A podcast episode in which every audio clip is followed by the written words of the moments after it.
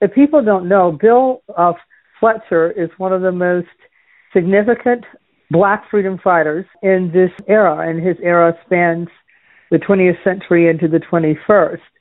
When I talk about you, Bill, I always mention that you were president of uh, the Trans Africa Forum, which was mm-hmm. one of the most significant anti apartheid organizations in the United States during the era of apartheid. So, whenever we can get uh, Bill Fletcher to come to our capital region, we're very happy about that.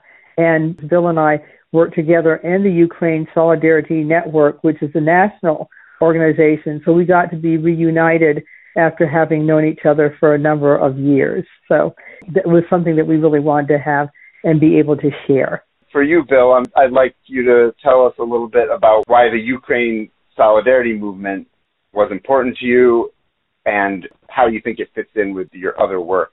Ukraine work is important on multiple levels, not the least of which is that the pretext used by the Russians to invade Ukraine really mirrored those that were used by George W. Bush to invade Iraq. And that was one of the things that struck me immediately. Second was that Ukraine has a colonial heritage vis-a-vis Russia. That is, it was dominated as, in, in effect, a colony by Russia for uh, centuries. And even though, ironically, the Russian state originated in what is now Ukraine, Russia came to dominate as part of the building of its empire. It came to dominate Ukraine. So, in that sense, Ukraine shares much with most of the rest of the world, which has been victims of colonialism. And so that also affected me. A third thing is my great fear of the Putin regime specifically and the growth of global right wing authoritarianism generally.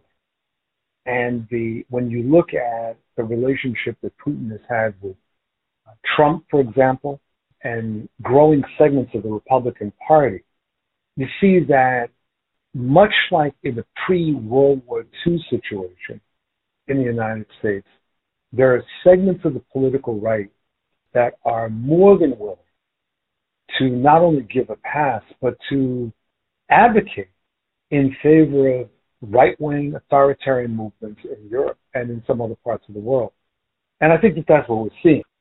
My next question is about the post October 7th environment.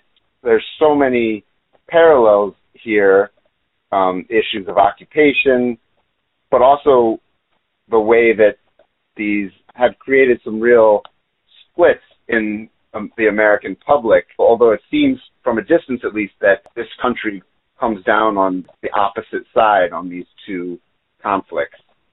The, the United States does not have a very good history of being on the right side of history, but every so often they are, like in World War II. In the lead up to World War II, there were movements that were saying to the United States government, that with the advance of fascism, the United States needed to take a clear and unequivocal stand.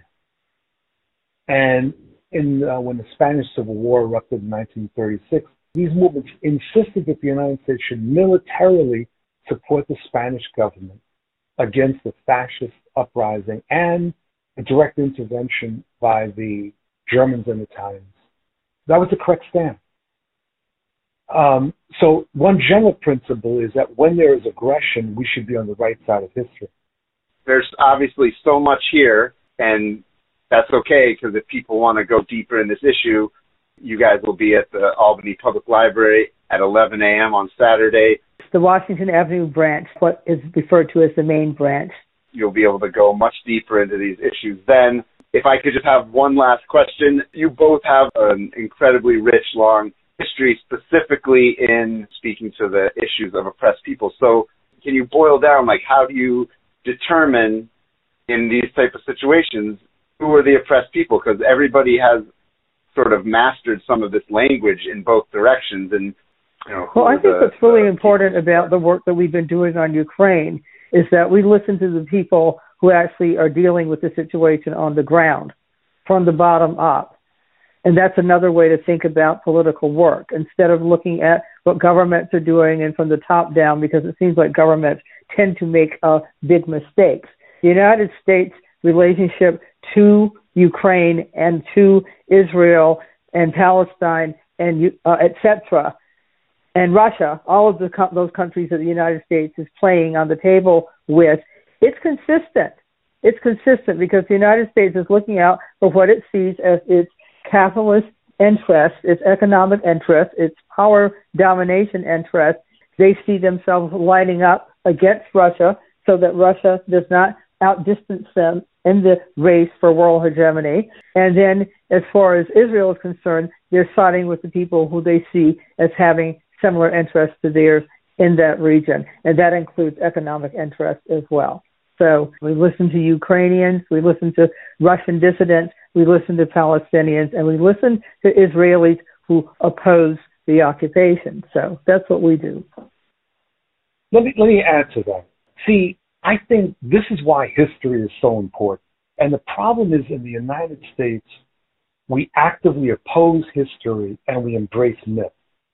So that then leads people to start stories wherever they want to start the story because they don't feel bound to any real understanding of history.